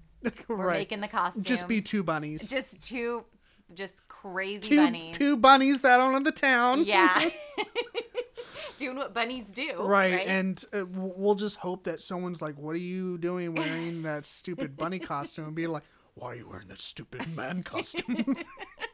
that would be the, the ultimate. And if nobody asks, we'll like write it on a piece of paper and we'll just shove it in someone's face. Oh, yeah. ask us because we'll have to use that line. Yeah. But we should do that. That would be interesting. That That'd would be, be cool. Yeah. Um, a good transition from Donnie Darko. Um, would be um, Have you seen Nocturnal Animals yet? It's. I have not. Do you know what I'm talking about? No. It also has Jake Gyllenhaal in it. Um, it's uh, for any for you and anyone listening. It's uh, currently on HBO Go, okay. Um, so you can check it out that way. Um, if you can't, you should rent it. Uh, find a place to rent it or buy it. Um, Like Blockbuster. Oh God, God bless Blockbuster. I miss, I miss them so much. Um, anyways, uh, Jake Gyllenhaal, he was in Nocturnal Animals. So was Amy Adams and uh, a bunch of other people. And it's um, it's not necessarily a horror movie. Uh, you could almost consider it like an art house type film. Uh, but he it, it kind of takes place in three three different timelines that uh, kind of interweave throughout the entire movie. Um, one is like the current current day uh, with um, Amy Adams, um, and she's divorced from Jake Gyllenhaal's character, um, and they met in college, and he wanted to be a writer really bad, and she's now a, uh, of course, they're now divorced, and she's like I think an art curator um, and a very successful one because she lives in a really nice house. Um, and the movie kind of opens up where you know she's doing her job or whatever, and Jake Gyllenhaal finally sends her. Um, he sends her a script that he's been working on for a really long time, and she starts to read it. And that's the second part of the movie that kind of interweaves it throughout the movie is that she's reading it, but like it, you know, plays out like part of the movie. Um, and then the third part of the movie is them like their relationship early on, like when they met in college. Um, but the middle part where like she's reading the actual book is to me the most interesting because it's like a metaphor for um, their relationship, how um, certain things happened in their relationship, um, and he uses death to symbolize um, the end of their relationship um, in, in the story. It, just in, in a fantastic way. Right. Um, so I definitely suggest um, seeing this movie um, if you're a fan of drama and horror and stuff like that. It, it definitely it's not a horror movie, but it has some horrific elements to it. That's awesome. So not in the classic sense, but right. the- yeah. Um, yeah, like I said, it- it's more of like a like a a, a weird art house type movie. Mm-hmm. The the opening credit sequence is so fucking bizarre. Um, it's just like three gigantic overweight obese women totally naked doing like these slow motion dances but they're wearing like marching band hats and like twirling batons but they're like completely naked and it's so weird and like i started watching this movie at work another movie that i watched watched at work um on a slow day. yeah, on a slow day, of course. um, and like I had it up full screen because I just went on went on lunch, and so I uh, started watching it. I had it on full screen. I like I think I was like opening up like my sandwich or something like that, and I looked up and just boom, like naked women on the screen. I was like, "Fuck!" like trying to like, Minimize, close it. minimize. Yeah, and luckily, like pretty much everyone around me had already gone to lunch. Perfect. Uh, so no one saw me staring at obese naked women. Which really set the tone for the yeah. rest of the movie. Yeah, I I really don't understand what that has to do with the rest of the movie. Um, and and that really doesn't go into spoiler territory because uh, I'm I'm serious. I really honestly don't understand what it has to do with the rest of the movie. So if you do, I'll let uh, you know. yeah, uh, you can let me know if anyone else that's listening has an idea of what that has to do with um the rest of the movie. Feel free to hit me up on Facebook or Twitter or Instagram, whatever.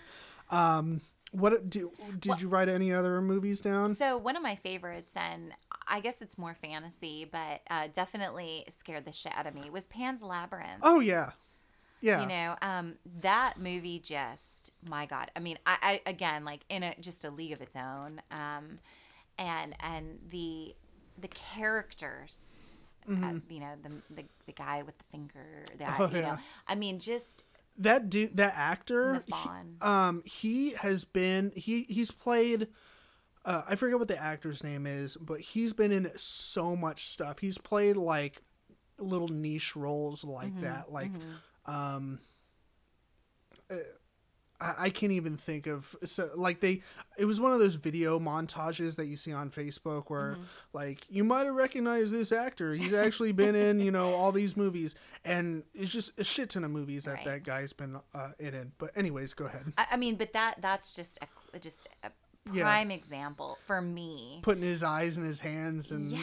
putting them up on his face I mean, terrifying. Yeah. Um, terrifying. Even that thing that's growing under the bed, that root Uh-huh. child, baby, or whatever that's growing under the bed. yeah um, it's been a long time since i've seen it i, I need to go back for a refresher Yeah, I mean, Um, it's definitely one of those that every time you watch it, you discover something else about it that you didn't you Yeah. didn't realize before, and it just makes it better. It just Yeah. gets better every time you watch it. that uh her her stepdad or whoever her mom marries Mm-hmm. he's a real dick Yeah, i remember that part yeah.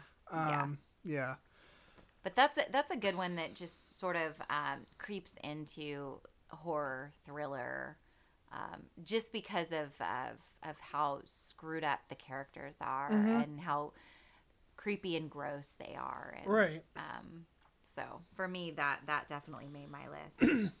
um let's see we were earlier we were talking about the grindhouse double feature Yeah. with uh planet terror yeah. and uh Death Proof. death proof yep.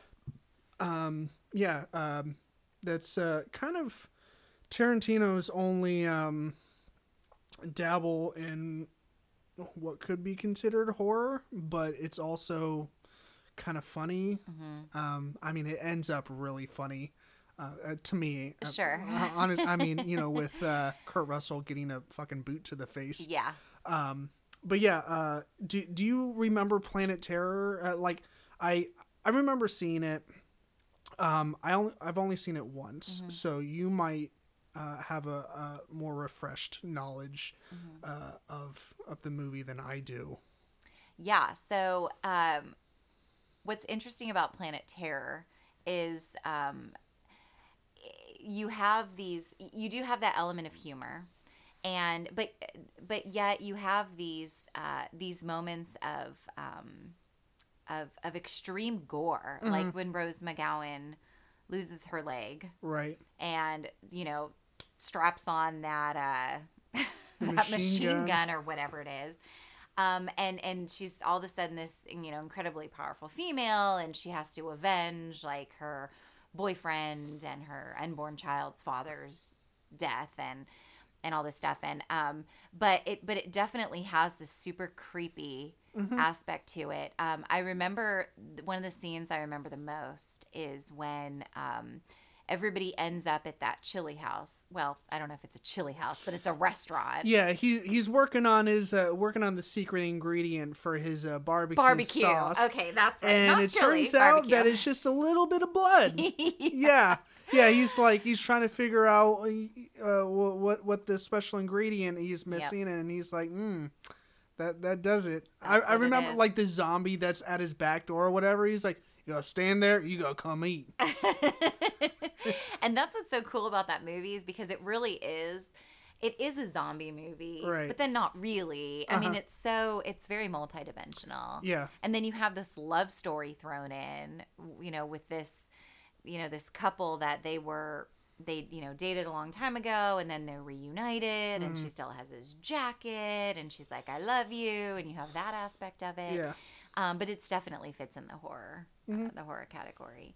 Um, but yeah that and and death proof are are are definitely some of my favorites. Um, we were talking about the scene in death proof where uh, he puts her in the car yeah Kurt Russell puts her in the car. Yeah, puts the- Rose McGowan again in the car. and- Yeah, the the two um the two scenes that um I could really consider like horrific is that scene. You know, he's Uh-huh. like, I mentioned that this this uh, car is death proof, but to get the full effect, you really got to be sitting in my seat.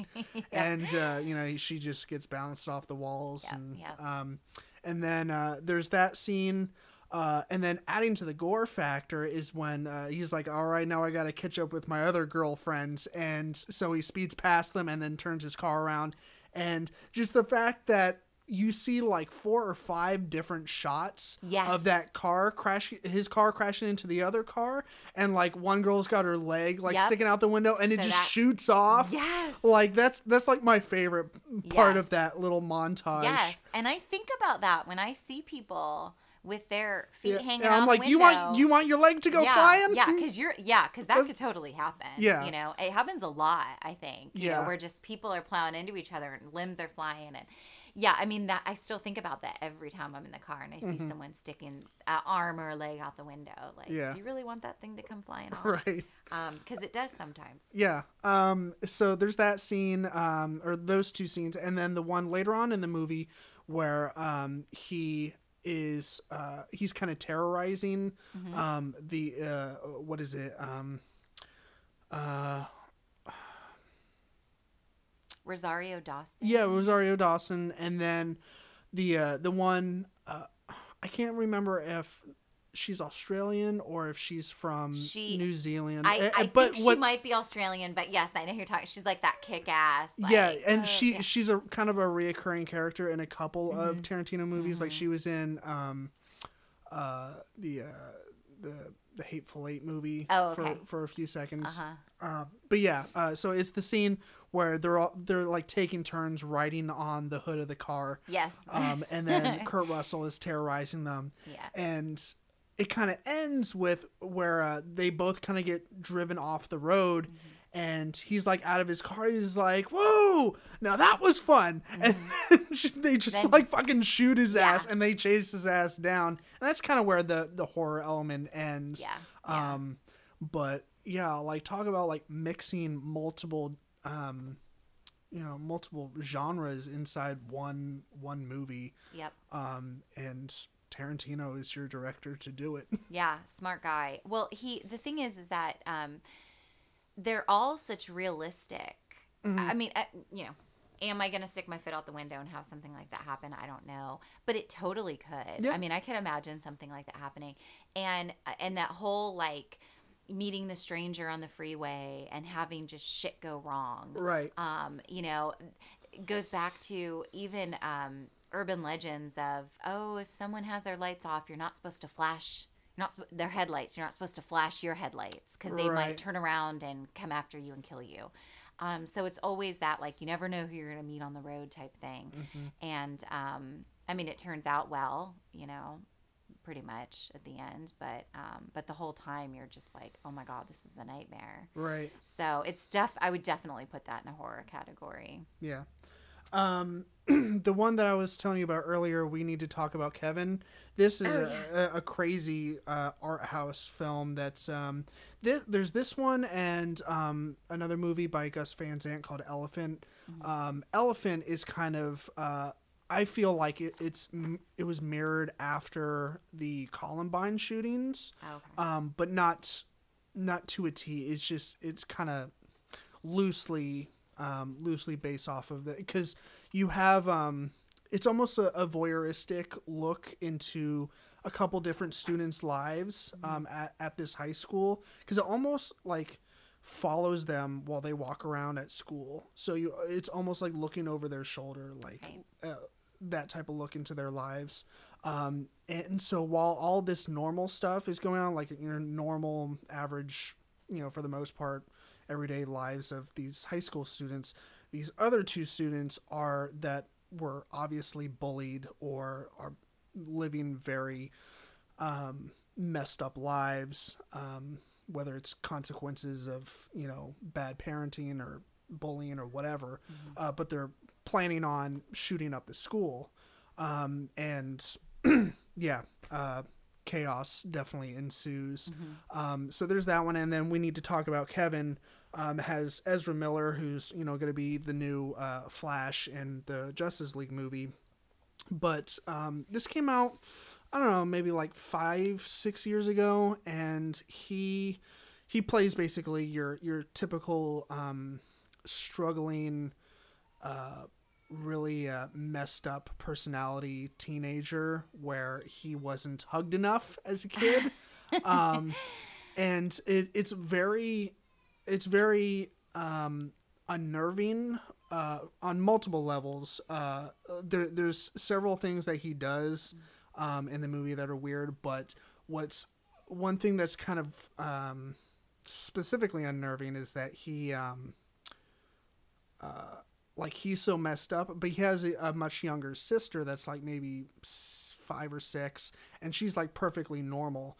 So it, it's almost as like his parents had him at like a younger age where they weren't really well equipped to raise someone, uh, m- mostly mentally.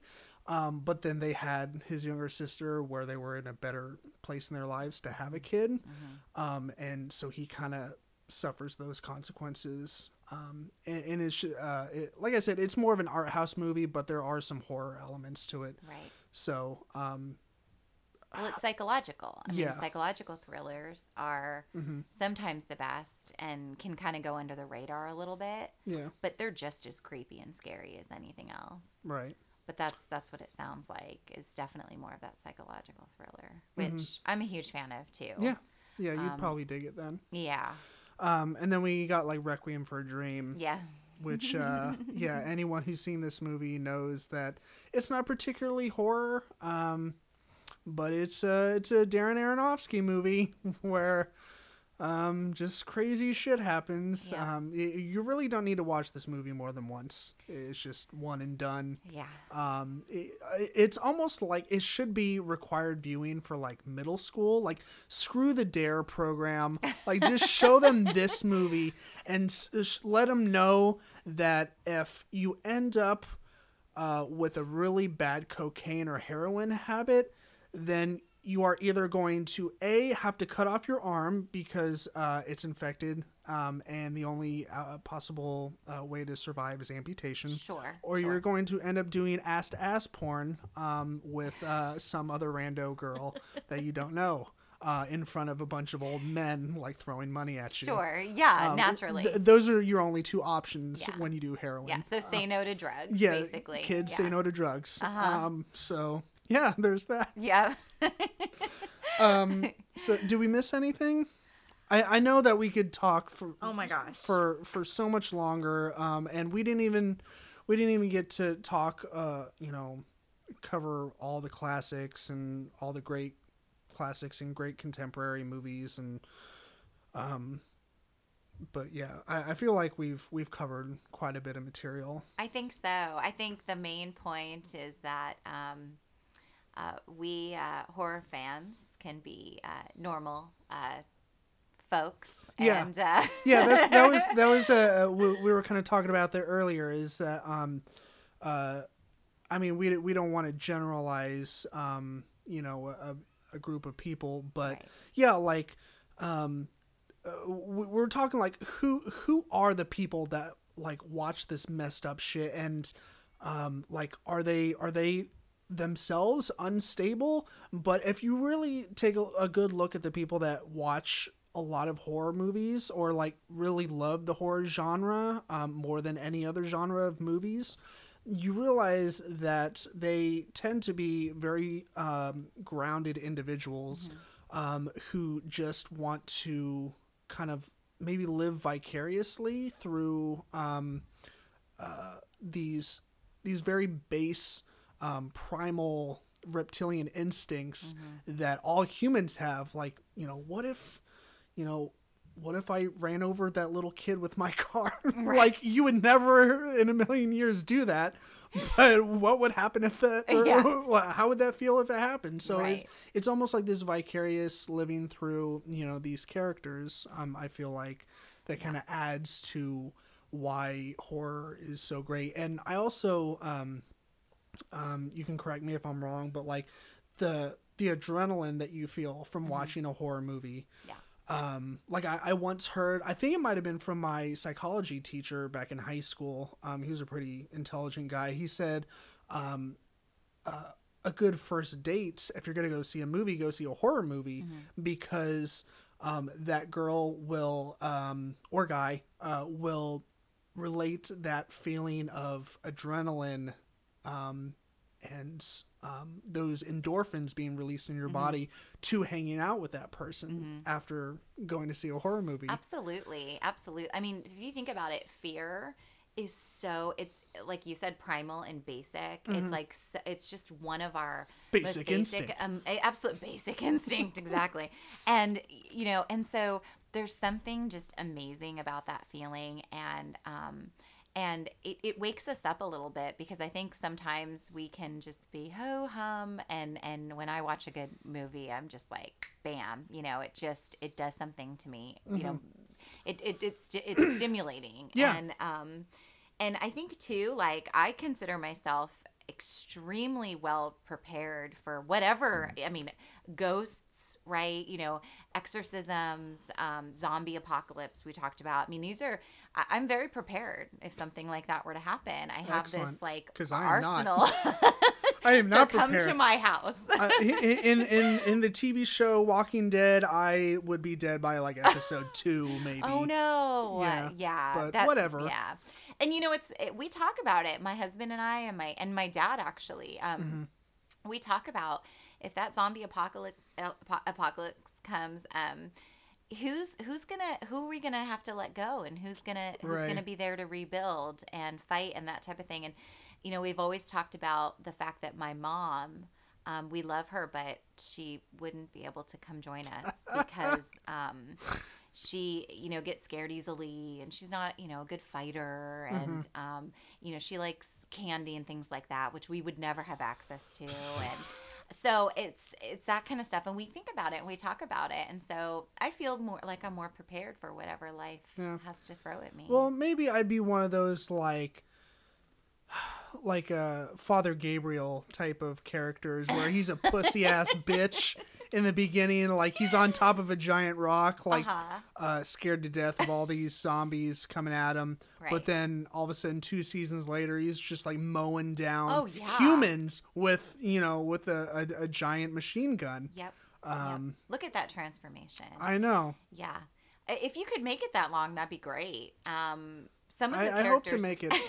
I hope to, but if not, you know, I had a good run. You know, I, I, I had a little podcast. right right you know. right So awesome. Well, Shauna, thank you so much for um, being a guest on my podcast. I really appreciate it. Thank you. It's been uh, my honor. I mean, my pleasure. This is like just I'm like A a, dream come true for you. store. I know. this know. has been a dream come true. Yeah. Absolutely. It's, yeah. it's the only thing you've ever wanted in life. Yes, and, and I now was that's able done. to uh, move you that closer towards your destiny. yes. Thank you. Um, awesome. Well, uh, like usual, um, you can uh, find us on our website, geekgaragepodcast.com. There we have uh, all our episodes. You can also find us on iTunes, Google Play, and Stitcher. Um, you can hit us up on Facebook. We're on Facebook, Twitter, and uh, Instagram.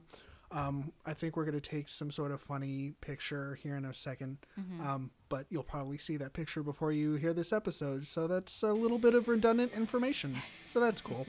um, but yeah, thank you very much uh, for tuning in. Shauna, thank you once again. Um, and uh, we will see you next time. Bye.